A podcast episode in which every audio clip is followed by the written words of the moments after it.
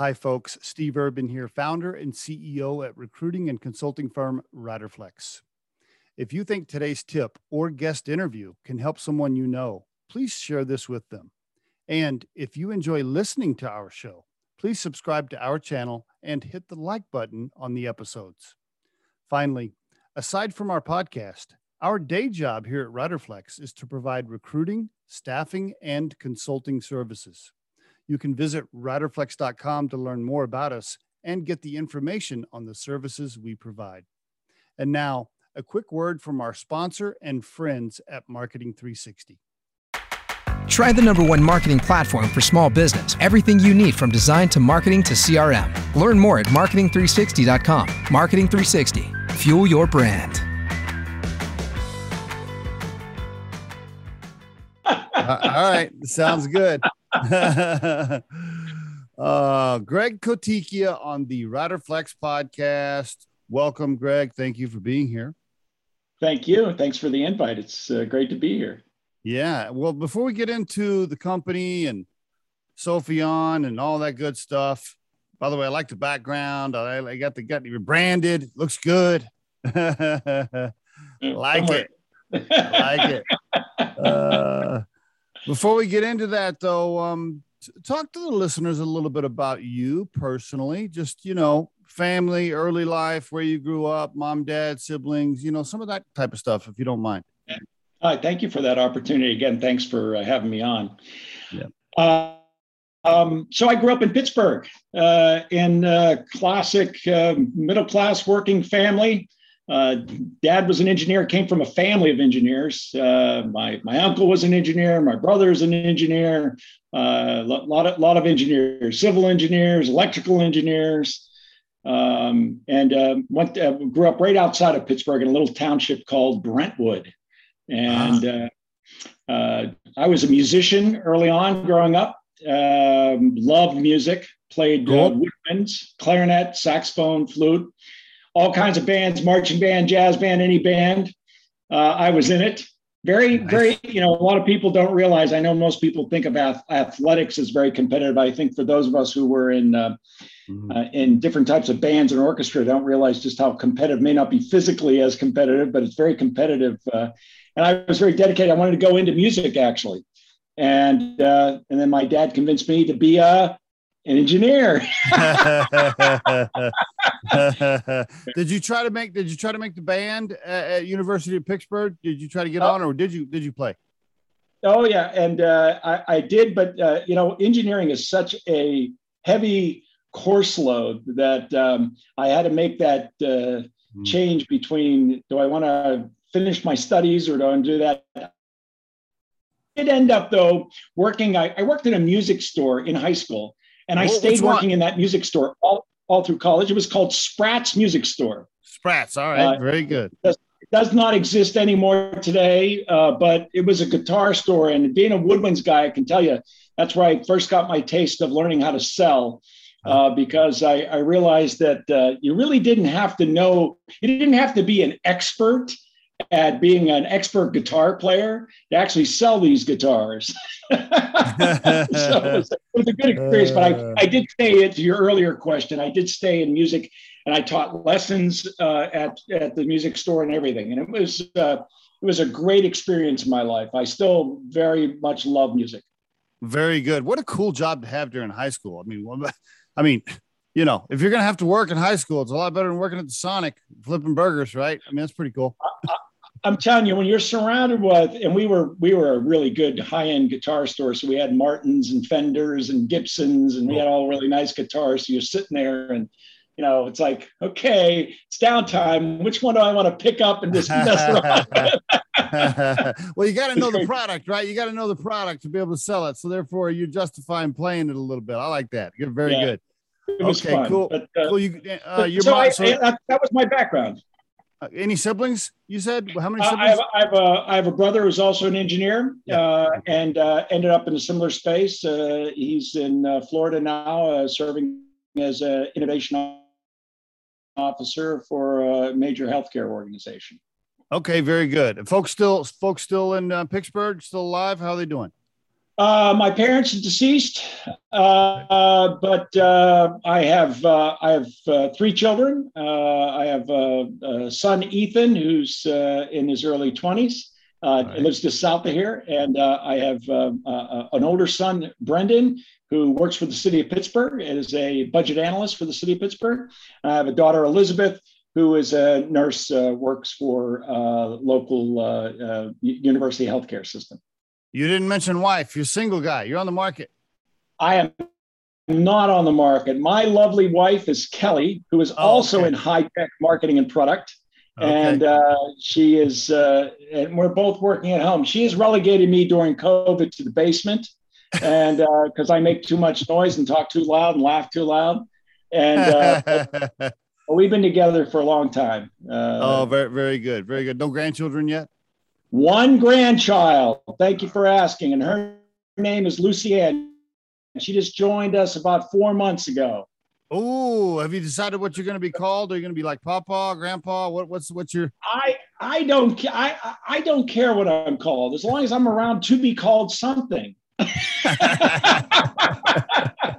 I'm just happy he's here and I'm here at the same time. That's all good. right very cool. Very cool. Uh, very good. Okay. Steelers fan, lifelong Steelers fan. I'm guessing you can. Uh, I, I am certainly because you grew up in Pittsburgh. It's hard not to be. And, and when I grew up, of course, we had the uh, Steelers yeah. in the 70s. Uh, yeah. But I have to be honest with you. When I, I, I was at that age where, where um, you know, uh, the, the, the team right before the Steelers people forget was this team called the Minnesota Vikings they mm. were pretty. Uh, they were pretty big, and so as a kid growing up, because the Steelers were, you know, not what people think of them today, and yeah. so we grew up as kids. We wore Viking stuff all the time. until, Is that right? Until the Steelers got to be like, oh, they won two. So I guess we should start liking the Steelers.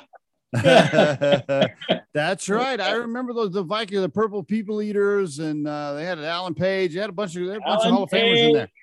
We used to wear. I, my brother had the Wally Hilgenberger uh, uh, uh, lineman jersey. We had uh, Fran Tarkenton, who was a quarterback, because yeah. it was the mid '70s, and really wasn't until '74, '75 that the Steelers really started to. Right. You know, they they were the bottom of the barrel in terms of teams for right. for, for 40 years. But I, I my, my real love, my real love though, is my beloved Pitt Panthers. So ah. I am a, I am a college football guy. All right. Uh, I'm not sure I like all the changes that are happening right now in college football. Uh, mm, it's kind of, mm. uh, but but I do I love college football, and I was blessed to be at the um, University of Pittsburgh when we had people like Tony Dorsett and Dan Marino and cool. uh, uh you you know Hugh Green and many many others. And uh, so my first love is is my is my is my Pitt Panthers, which it's been about forty years since they did anything. So it's been uh, very cool. Well, thank you for sharing that. I appreciate it, Greg. Thanks a lot. So okay cool. Let's move. When you got out of school, uh, you went right. You get you got your MBA right away. Did you know? Did, did you have a certain goal in mind? Did, were you already thinking you wanted to be an executive? Were you thinking, no, I just want to run my own my own consulting firm. I want to be an entrepreneur. Was there a plan? there, was never a plan.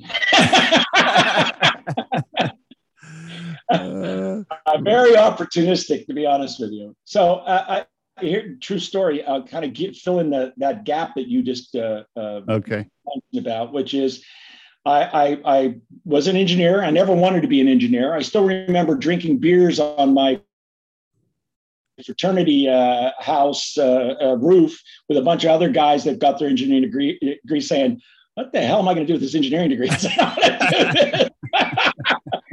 um, I, I, I, I, intentionally went for what I thought was the easiest engineering degree possible, which is industrial engineering, as my dad called it, imaginary engineering. Um, and uh, and I went into sales, and wow. my mother cried for only about six months, you know. Uh, and uh, but I went into industrial sales. I was called a sales engineer. Uh, right. I went to work for a company called Cutler Hammer, which is now Eaton Corporation. Okay. Uh, both process controls and heavy mechanical equipment and things like that. I loved it. I loved it. And I love selling, but I found myself, um, I found myself too much still like I wanted to be closer to the product. I want to be the engineer of the product, but I wanted to define the strategy and what it did. I didn't want to necessarily sell the product, but I wanted to define like what the product did and how it fit the market. Product so manager. I, thank you. So I was like, okay, I, am not an engineer. I'm not a salesperson. What am right, I? And right I, in between. and I said, oh, I might guess I'm a product manager. I guess I should go do that.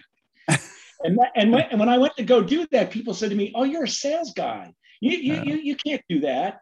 And I said, "Well, what do you need to do?" And they said, "Well, you at least have to have an MBA." In those days, you had to. Oh my God, uh, couldn't be a product manager. So I just said, "I guess I got to get an MBA." So okay. at the night school, got my MBA.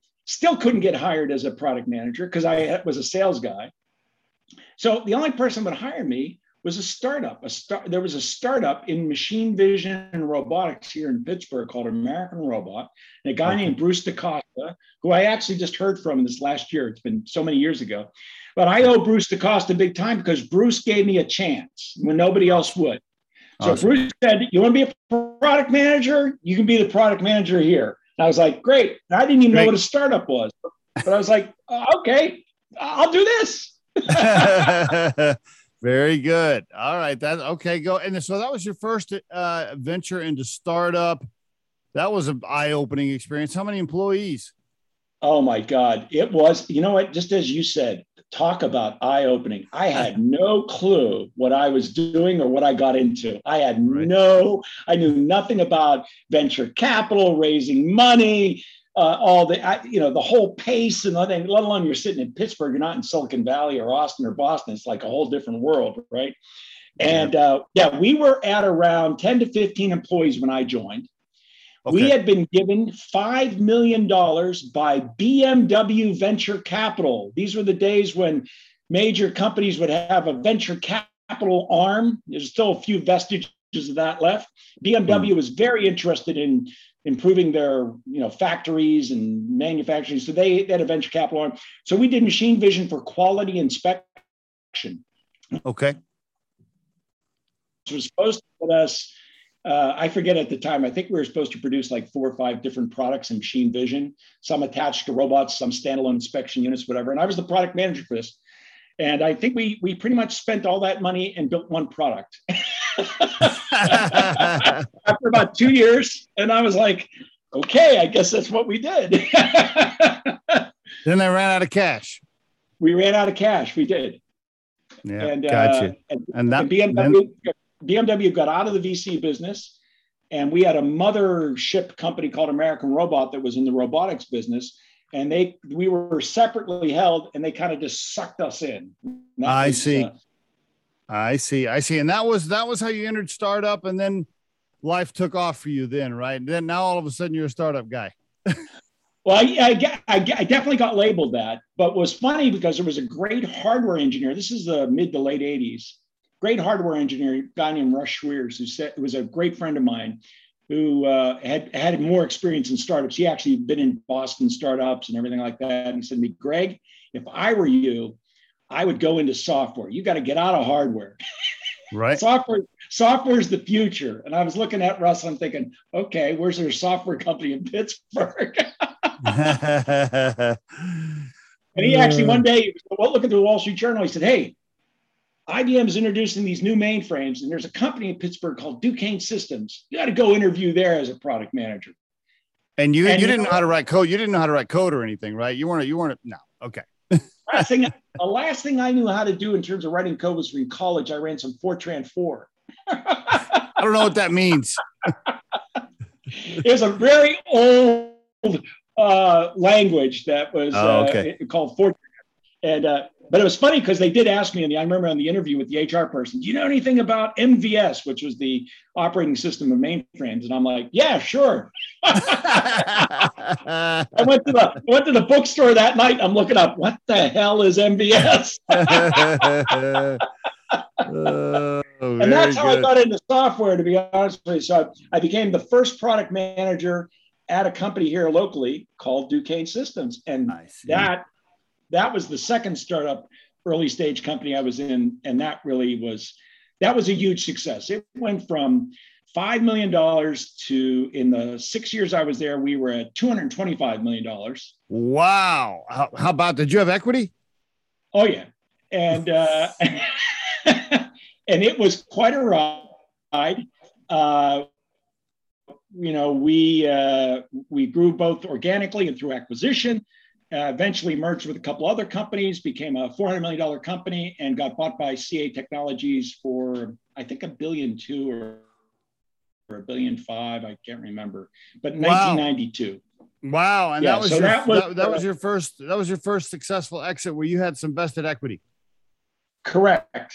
And you know the problem with that when you're young and you have that kind of success, you think that you you you, you have no humility. You haven't been kicked in the shorts yet. Yeah, right. You're like, oh, this is oh, this is easy. Yeah, no problem. Just do this. I'll do this a bunch of times. exactly, and, that, and that's the, that's the lie I told myself. I was like, oh, okay, I must be really good. I'll just go do this again. uh, you made some money right there. Uh, hold on just a second, Greg. Hold on a minute. Sure. I'm going to do something. I'm going to get. I want to come back. So, Greg, did you did you make enough to? Re- you didn't make enough to retire, right there, right? No. obviously, you had okay, but you made a little cash. So that's congratulations. I, I made I made some money. It was it was a good ride. Uh, I did lose some money because I I, I I I ended up getting divorced and. Uh, oh and uh, so uh, you know life takes its ups and downs and, um, and and and mine was uh, mine was like that as well so i um, i pretty much i almost had to start all over again pretty much. Wow, you know, isn't isn't that how life hits you? Right, like one minute, one minute you're out celebrating, you're like, wow, cashed in this equity, got a little cash here, and the next thing you know, you're giving half of it away to your ex-wife. yeah, so it was a, it was a uh, it, it, was a long journey, but you know, it was a good when you look back on it, it's one of those things that you um, it was it, it, was a good thing because not only did you you got humbled right? Mm. and you lost everything uh, when it when you come around and you go through the wilderness i think everybody has a career part of their career in the wilderness right? Right right. And uh, i think about the next eight years of my life or, or 10 years of my life i was definitely in the wilderness of a, a variety of different startups and trying to find out where i fit and how to repeat that success and why didn't it work the same way again and blah blah blah and then towards uh, the end of the 90s, I found another company in Rockville, Maryland uh, called Axent, A X E N T, that I interviewed for. A friend of mine said, Oh, why don't you, uh, why don't you meet this guy, Brett Jackson? And uh, I said, Oh, Brett Jackson, I met him 10 years ago. I'll never work for that guy.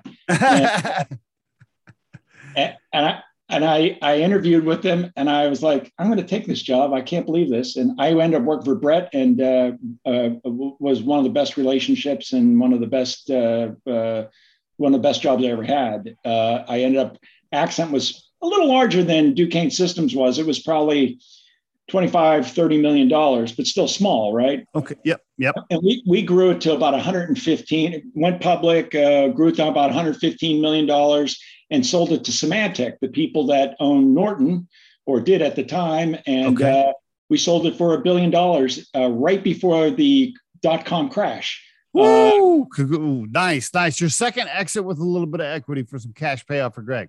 It, that one was that was beautiful, and I can tell you that I enjoyed it much better the second time and realized what I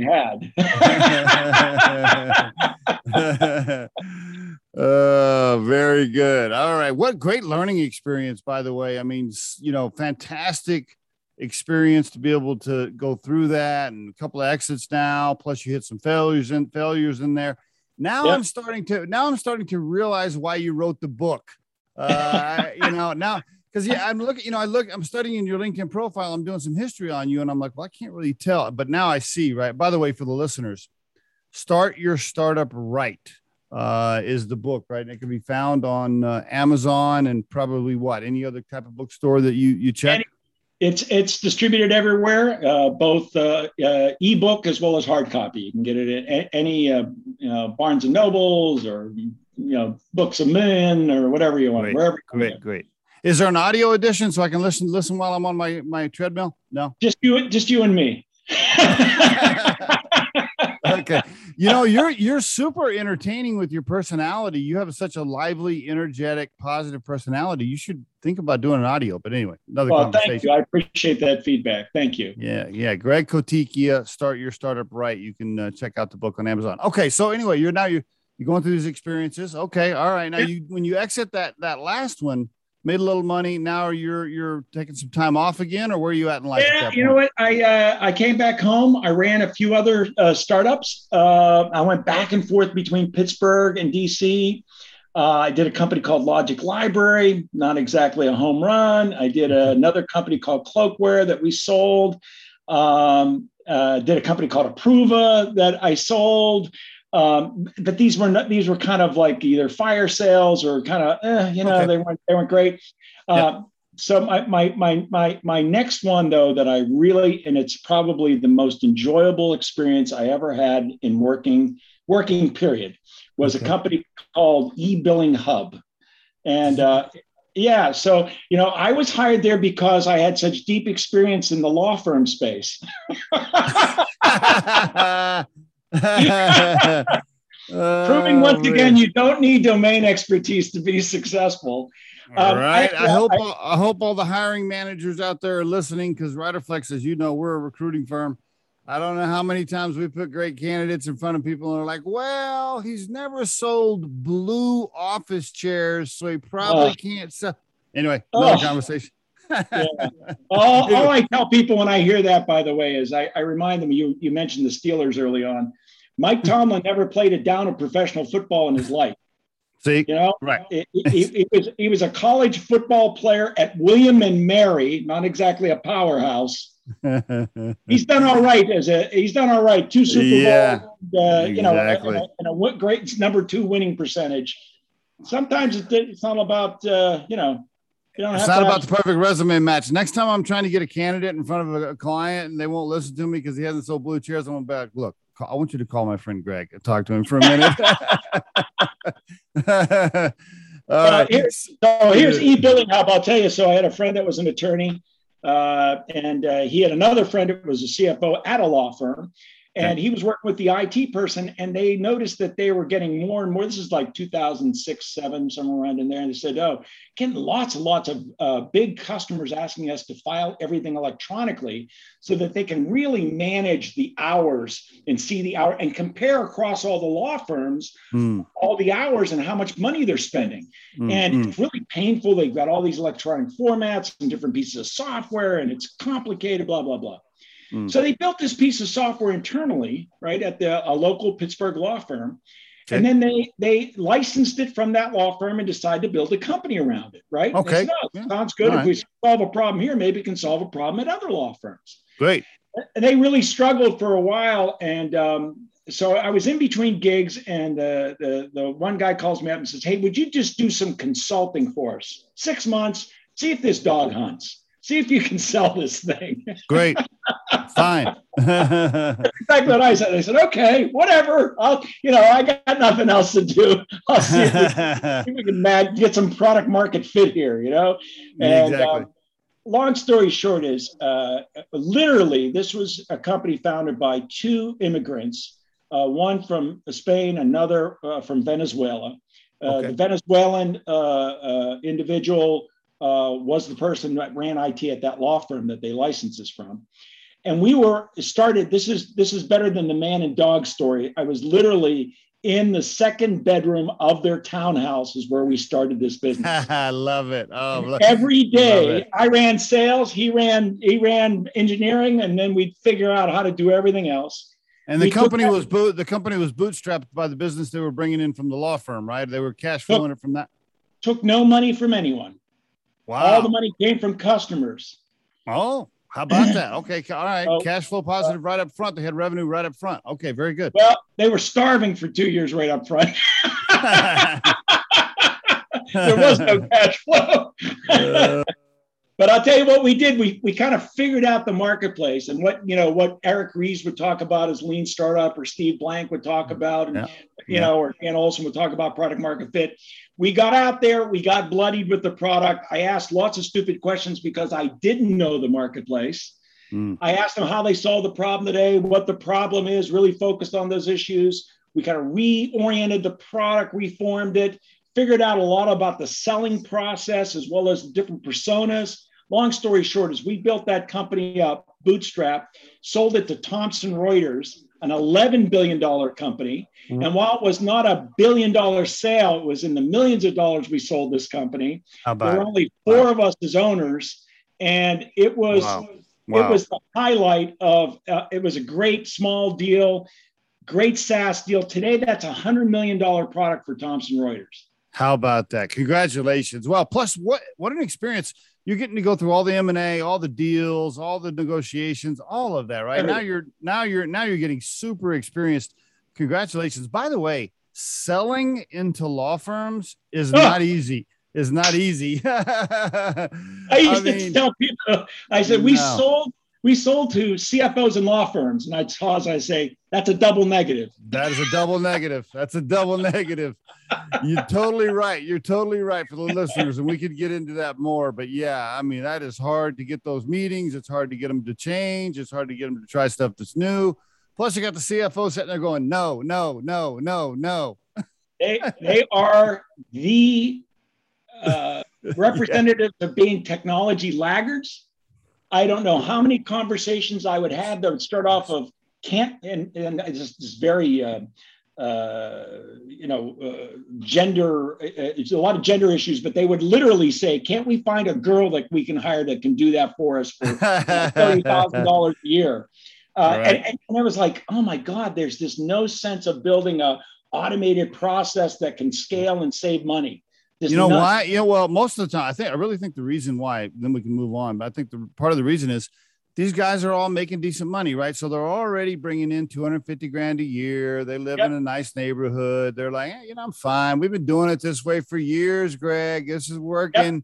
We've always done it this way. I brought home 300 grand last year. I don't know why we need this. You know, those kind of. you're, you're, you're exactly right. And you know what? I, I, I, last story I need building up where we unlocked the value of that product had mm. nothing to do with actually solving the electronic billing problem, which was the primary value proposition of the product. It was actually selling the CFO on how they could do cash distribution and collections faster Sweet. so that they could pay the partners more money at the end of the year on their distributions. And bingo. Bingo. Once we showed them that, then they were interested. yeah, you're like, look, you're like, look, I just have one slide for you. It's right here. Look at this. Okay, cool. I'm gonna send you a, an, agreement. that was it. I'm telling you. But that was the big Sweet. aha moment with that product was That's figuring great. out that That's oh so my god, these guys are need they need the don't have the cash visibility for the partner distributions. That's mm. what we can sell. Love it, love it. Okay, cool. Now at this point, that's your third exit with uh, i mean it's more you've had more exits but this is your third, third successful big exit. Now you made probably some really good money. Now can you retire? Now are you like all right i'm done. I'm going to chill for a little bit. I'm going to do some consulting. I was. I was. I was done. And i went to work for the university of pittsburgh and i, I my alma mater and i went to work for what they call the innovation institute there and i was yeah. teaching students teaching yeah. At teaching. I still teach there, but I'm teaching there and uh, life is uh, good. Uh, doing accelerator, doing consulting, and having fun. And then I get a call from the small private school up the street called Carnegie Mellon University, and they say, "Hey, we're starting this master's degree program in product management. How would you like to help us launch, build it, and launch And I'm like, "Oh, that would be fun. That would be cool." You know? Yeah. So I moved up the street and uh, changed in my blue and gold for my tartan stuff, and uh, and I went and I, and I and I started that program. We grew it from nothing. I, I got to be the product manager of the product management degree, which was how about that? That's pretty cool. And and I still got to teach, and I got to teach. I was the only guy teaching at Pitt in that CMU and doing all that stuff, right? And I and I was a great gig. And yeah. then after six seven years of just like, this is a great life. I, I this company I get in, in, invited to meet this company called Sopheon because they're looking for an outside board member and and they're in innovation and product management and and I and, and a friend of mine introduced me to them and you know hey would you do some consulting for us sure I do sure. consulting happy to do that and you know the next thing you know I know how it happens I, back in the I'm back in the race. What happened? I had a good life. yeah. Well, what happened is what happened is you went to a few meetings and the the leadership team sitting there listening to you, going, "Holy shit, we need this guy on our team." Hey, Greg, what are you doing? Hey, can you come come help us, man? Come run this thing. And then so anyway, I did consulting and then I became president and now I'm CEO, succeeding the original CEO, Andy Michuta. And uh, I, I love it. It's a great ride. It's very comfortable. It's a space I love. We're helping okay. great brands like Merck and Procter and Gamble and Honeywell and, and, and, and just wonderful worldwide brands. It's a great company and um, really helping them innovate products. And it's got a great history, publicly held company, um, just just doing great things. Give us the three minute elevator pitch for the people that have no idea what Sopheon does. Go for it. Sure. Well, we're in the innovation marketplace. We help people with uh, with with their innovation efforts and new product development. Uh, we primarily focus on uh, uh several verticals, uh, such as uh, consumer packaged goods and chemicals and A&D, aerospace and defense, et cetera uh, where we sell to uh, those that are in R&D or in product management or in both, helping them actually define that next generation of products and selecting which bets to place in their portfolio uh, on those products so that they can continue to grow profitably and be more relevant competitively. Mm-hmm. Um, you know, years ago, the company started uh, with a methodology you may have heard of called the stage gate methodology, uh, mm-hmm. where you make decisions about you know where you are with a product uh, at various um, various tranches or milestones in terms of investment. And it was a risk mitigation strategy. In today's world, you know, the world is all about agile and lean and how do we get products out faster that we can react to the marketplace.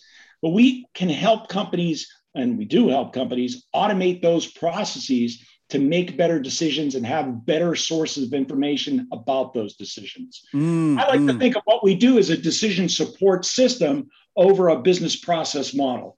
So okay. you have a process of taking products to marketplace or making good decisions about portfolios, and we're helping you get the insights you need across your organization to make better decisions. As a consulting firm, or you're it's a SaaS, you're selling us. We are a we are a SaaS software company now, certainly you can imagine because we have some big companies, so they're worldwide, global enterprise brands. Uh, and we are, uh, there is expertise and consulting that is vital to success in this business, but we are solidly a product company. Okay. And the product, uh, is it by, is it, I guess the packages vary. Is it like, uh, per user? Is it by month? Is it is it annual contracts? Is how, how do you sell the pro? What's the what's the business model? uh, the business model is a user, right? And there are different levels of users uh, depending on your involvement in the process, uh, whether you're a contributor or administrator or whatever it is. Uh, but it is also we uh, is an annual SaaS contract or a three-year SaaS contract. Okay. All right. You know, and your leadership team, I'm thinking about your leadership team now that you're the CEO. You know who I wouldn't want to be if I was on your leadership team? The one position I wouldn't want is I wouldn't want to be the head sales guy because you could probably outsell anybody there. the, the, sales guy, the, I can just see the, the sales guy's coming into you and he's he's trying to report on numbers or whatever. He's trying to report on his progress, and you're just kind of like, okay, no, like it can be better. You can close more. well, I, I am I am really fortunate. Uh, I have a guy who runs EMEA for me and a guy that runs the US for me. So I got two heads of sales. Okay and both of them are way better than I'll ever be. So they're really, okay. really, really talented guys. Uh, do you get to go on some of the meet, the big meeting? If you're trying to close a huge contract, do you tag along? I do. You know, COVID has certainly made it challenging, but I, you know, I started this uh, here at the company in October last year, and of course, I hadn't really met anybody physically for quite some time. Uh, right. Uh, but the, I would say that one of the high points I've had uh, in terms of customer visits is I went out to visit a number of our customers here in July when things kind of opened back up again for a brief while before Delta raised its ugly head. Um, but I got to visit our customers Ball. Uh, you probably know uh, oh, yeah. Ball Corporation. Yep. Um, one company you probably never heard of, but I, I got to know a lot of it's called Leprino. And they are in Denver. They make they are the world's oh, largest yeah. mozzarella cheese company. And let me tell you, two billion uh, pounds of mozzarella cheese go on your Papa John's pizza and your Domino's pizza. we help them with the innovation of, you know, what goes in that pizza, the, uh, and what goes in that cheese, the cut, the style, everything about that. So nice. You know, nice. We're, helping companies like that. Um, uh, you know, 3M is one of our customers. Now, How about that? It doesn't get any better than being in, in the innovation business and supplying your technology to a company that is all about innovation. Mm-hmm. Right. Mm-hmm. Now, this is your first run. Correct me if I'm wrong, but this is the first time you've headed up a publicly traded company where you're dealing with stock price and things like that, right? That's a little bit new for you. Is that right? Axent was a publicly held company. Uh, we were on Nasdaq. I was okay. not the CEO. I was uh, I led uh, marketing and product development and business development there. Mm. so I've been in publicly held companies. It's been a while. Uh, and this is the first time actually in the seat as CEO running a publicly held company. Yeah. Biggest, big, yeah, biggest difference for you, biggest challenge for you so far doing that versus private. What would you say that is? You know, you just have to be sensitive about information and what level of transparency you're allowed publicly and, and, and you know, compliance wise.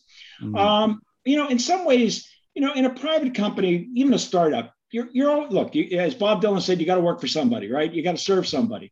So, I, I, you know, in a small company, you're reporting back to the VCs all the time, right? In a, in a small company, you've got a board of directors. In this case, you not only have a board of directors, but you've got outside investors and, uh, and, and, and, and those that follow the company that you've got to continually inform and sell. And they're another constituency.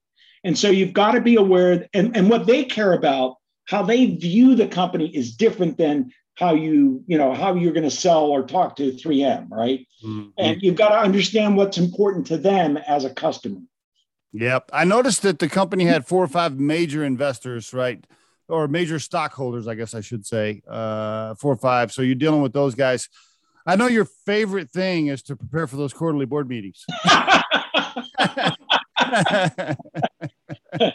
Is there such thing as a fun board meeting? I right.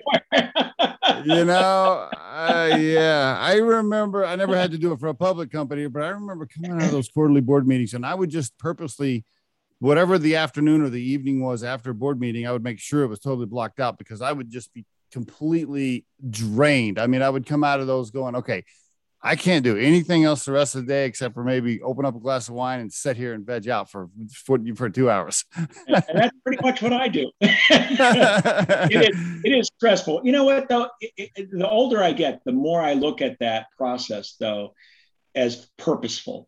Oh yeah. Eh, you know that that journey of getting prepared and you know it, it just makes you think yep. through what you're supposed to be doing and, but it is it is stressful, and uh, you want to make sure that you don't get you know caught in the gotcha questions that uh, always seem to pop up in a board meeting or an investor mm. meeting. the best you can do is be prepared. Uh, be prepared. I also suggest uh, if you can, you get the quarterly board book ready for the listeners. I used to send the information to the challenging board members a day or two in advance, where I'd be like, okay, this this guy right here, I know is gonna shoot holes and stuff. So I'm gonna drop this over here and be like, Fred, listen, hey, you want to here's the stuff. I thought maybe you might want to call me one on one before the meeting. Let's just you can beat me up like ahead of time, and then when we get to the meeting, it's all you know, we'll have a lot more fun. By the way, that is maybe one of the greatest pieces of advice I didn't learn till later on is, and I always tell people, have the meeting before the meeting. Yes, especially with the challenging ones. Now the the other t- tip there for the listeners is the challenging board members who at the time you're thinking, God, this guy's an asshole. But really, like a lot of time, th- those are really the ones that provide the most value, the ones that push you a little bit. You know, yes. the board, the, the, board members that just sit there and shake their head, yes, and don't really contribute. I mean, that doesn't do anything. That's that's a waste of time. So, you know, no. anyway. No, and, and, I, and, I, agree with you. I think it's those that challenge you, but you always know that they're also on your side and they're yeah, also right. on the side of the business, right? Yes. They they are the ones that are going to push you to think through your mm-hmm. assumptions, your hypotheses, and they want to make the business better. So yep. as long as it's not a you know a personal ego trip, you end up with right. a few people in your life. As long as they're pushing you because they care about their investment, they care about their position, they care about the company. Those are great board members to have.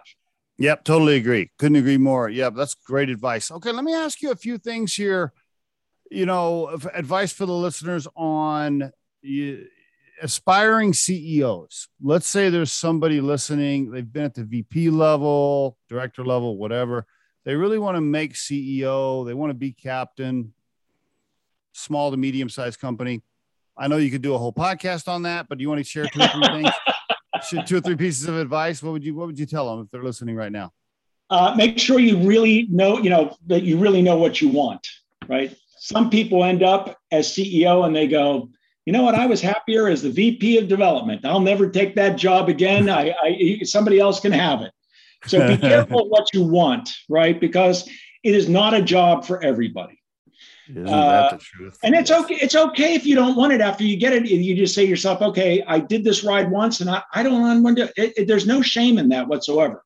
You can be the happiest VP of sales or whatever you want to do. I, it doesn't matter, right? Mm-hmm. Um, I would say the other thing is it is a lonely job. That has never changed about it because you, right. you you you know you can you have to be careful about you know what you share who you share with etc so you do need some friends and allies.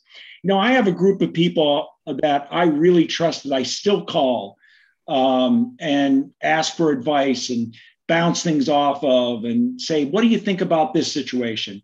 And so you need your kitchen cabinet. You need your group of people that are you know yes. kind of been there done that that you trust their you know their thought process they don't have to be a former ceo but even right. if they you just need someone with that you respect and has good judgment right mm-hmm. just to kind of walk through i think that's really important mm-hmm. um, and don't be afraid to not know right there's going to be a lot of things you don't know right. and we're going to look for you to have all the answers it's okay to not have all the answers it really is yep it's, it's okay. okay and you know what? To say i don't know. And you know what? You'll go figure it out and you get somebody's help. And maybe they want to help you with the person asking the question or is you know inquiring about it. Okay mm-hmm. that's good. Yeah no so, doubt about it. You're you're right. It is a very stressful very lonely job. I, I, I say that to people all the time that have never been ceo and i always kind of get this look and i have this look on their face like okay you don't really understand what i'm saying because until you live it you don't really you don't really know. Uh, but it is great to have relationships with other ceos that have lived it that do understand the loneliness uh, of it that you can talk to. I do think that's absolutely critical. One thing you mentioned i wanted to highlight for the listeners uh, you know i interview riderflex is a recruiting firm for that's what we do for a living right? So we interview candidates for a living. I do a lot of the higher level stuff myself even though the team's bigger now which means i end up interviewing a lot of former C-level people that that like you said they checked the box. They were a C-level person of some kind maybe not ceo but they were a C-level somewhere. And now they're you know 55 60 65 whatever. Their their, their roller coaster is on the other end right. on the other side right? Some of them have a really hard time accepting that you know they're not going to be C-level forever. Like the head like hey you and I really just want to encourage the listeners, if you're listening to this podcast right now, like don't beat yourself up about that. Don't, don't, don't have extra stress on your life. Don't beat yourself up. There's nothing wrong with you. You didn't do anything wrong. Most people crest like that at some point. Not we can't all be CEOs, right? There's only so many of those jobs. And so listen, if you were executive and, and now you're a director and you're a little bit older, you know, it's it's fine. It's totally fine. By the way, you, at that stage in your career, you don't want that stress anyway right. Well, I, I, to point, you know, I, I was with a, a security startup that I started uh, out of the University of uh, Alabama uh, called Malcovery, and we raised about $5 million, sold it off to a company called PhishMe. And then that, that's when I went and joined the University of Pittsburgh. And I think at the University of Pittsburgh, I was uh, I was either executive or entrepreneur in residence for a while, and then I was I don't know what the hell I, I something else. And even when I was at CMU, I was uh, I think I was uh, executive director, executive director of the master. Who cares? Who cares? Who cares? Who cares? Uh, are you happy with the job? You know, and I was stuck in, you know, I was working for somebody that worked for somebody that worked for the dean. Okay. It doesn't matter. It just doesn't matter. no, it really doesn't. Yeah. As long as you're happy and you got what you need in life. Yeah. It's all good. Yeah. Couldn't, couldn't agree more. Okay, cool. Uh, pr- thank you for that advice. Uh, how about this one now? Uh, I got a couple more questions. I know we're getting, you know, we're, we're edging up towards the end of our time. okay. How about this one? Uh, I got two buddies. We want to start a business. We all have regular jobs. We're married. We we have a couple of little kids at oh. home. Oh. we got big worse. a couple of toddlers at home uh and we but we want to quit our jobs because we have a we have a SaaS business idea. We want to quit our jobs. Um, give me and again, I know we could do a two-hour podcast on it, but two or three things you want to share real quick. yeah, don't jump. Don't jump too quickly. don't do it. Uh, certainly, look, you know, the, the less obligations you have beyond yourself, the better it is to be an entrepreneur. Yes. Uh, and, and unless you have uh, a, a, a, wife, a partner, whatever, uh, and and money to last you for at least a year. At, at least, least, a year. A year. I would say, can you go for a year without a, a paycheck and the healthcare benefits of the U.S. and all the other things? And can you as a family survive that without you being at the baseball games or you know babysitting or going to the movies or shopping or washing the clothes or whatever? Because that's what it's going to take. That's and someone that tells you you can do your day job and do this little moonlighting job and get serious about it in the evenings uh, is lying to you period. Uh, so one of the things I do in Pittsburgh that I dearly love is I'm a co-director with my uh, friend Randy Eager, who's also a serial entrepreneur, uh, of uh, an organization called the Founder Institute. The Founder mm-hmm. Institute is a, a mm-hmm. global mm-hmm. organization. We happen yep. to run the chapter in Pittsburgh, but not that Founder Institute has the uh, the corner on this, but it particularly is very good for the scenario that you just uh, you just mentioned, which is you know i have an i have a side hustle. I have a gig that I, I, have an idea i've always wanted to do. I know nothing about entrepreneurship. I don't know how to start a business. I've never done it. I have a day job. I have other obligations. What do i do with it?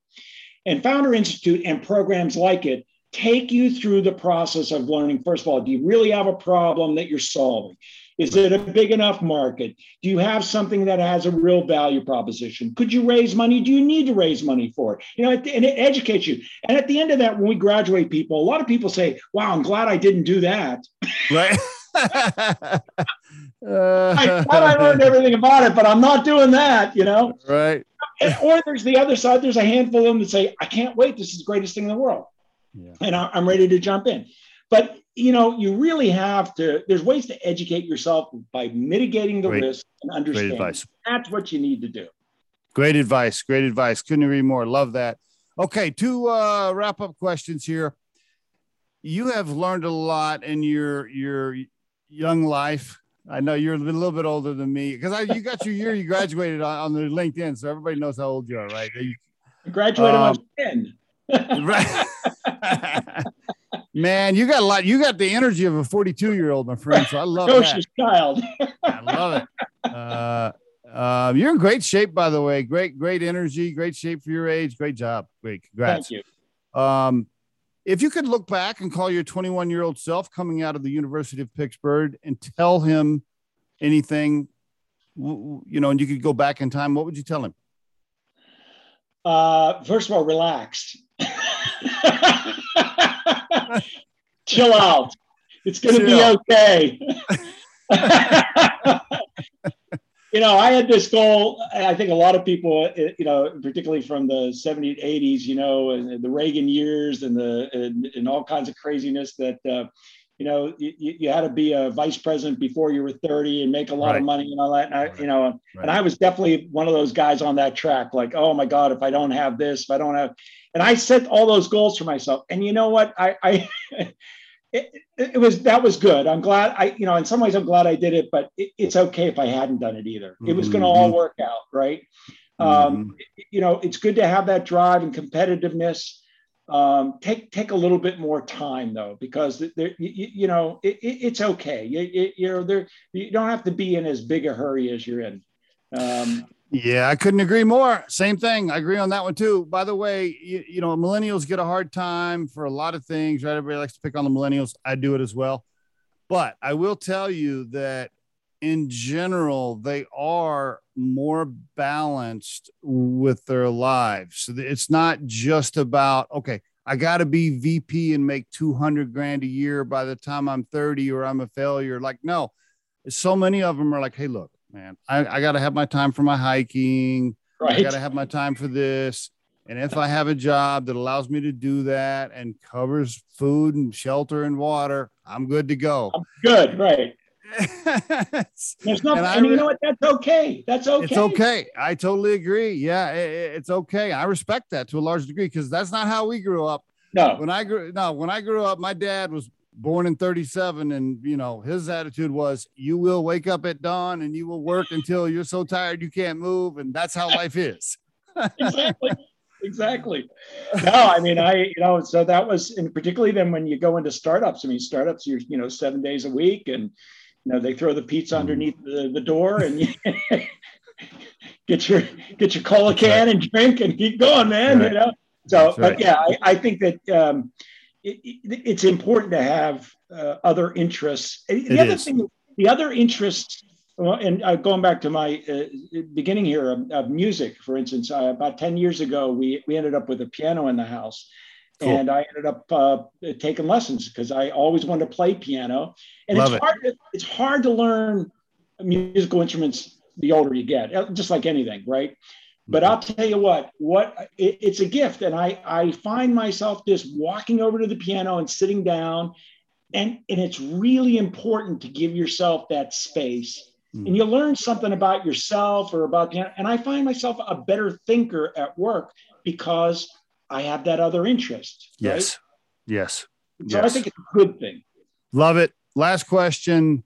If Greg had to put his core purpose in life right now into a sentence. And I, I think our core purpose changes, you know, as we move through life, depending on what's going on. But if, if you had to put your core purpose in life into a sentence and let's, let's separate your kids uh, from it. So let's, let's, yeah. let, let's set your family aside for a minute and just, that's, that's like the, you know, the primary core purpose beyond immediate family. What is Greg's core purpose in life? Yeah, I, I, have had a, I, I when I think about that, that's a great question, by the way. I think I've been on a journey when you talk about those, uh, you know, those days in the early '80s and our drive from a, a me person to a we person, and mm. I, I think that uh, the older I get, the more I get joy out of giving to others. So I think my mm. purpose really is to make a difference in somebody else's life, and if I can make a difference helping somebody else, their career decision, a, a problem at, uh, at home, a, a, a, class they need to take, whatever it is.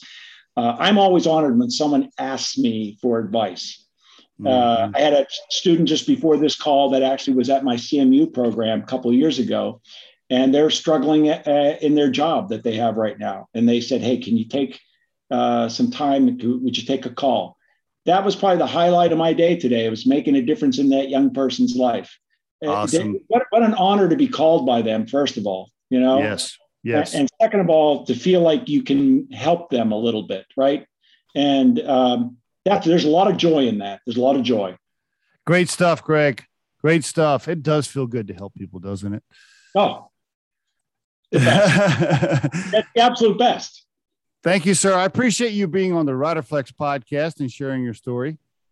Yeah, I, I, it's a uh, it's a privilege to be here. Thank you uh, for taking the time and inviting me. And I, I hope you enjoyed. I enjoyed our conversation, and I hope your listeners do too.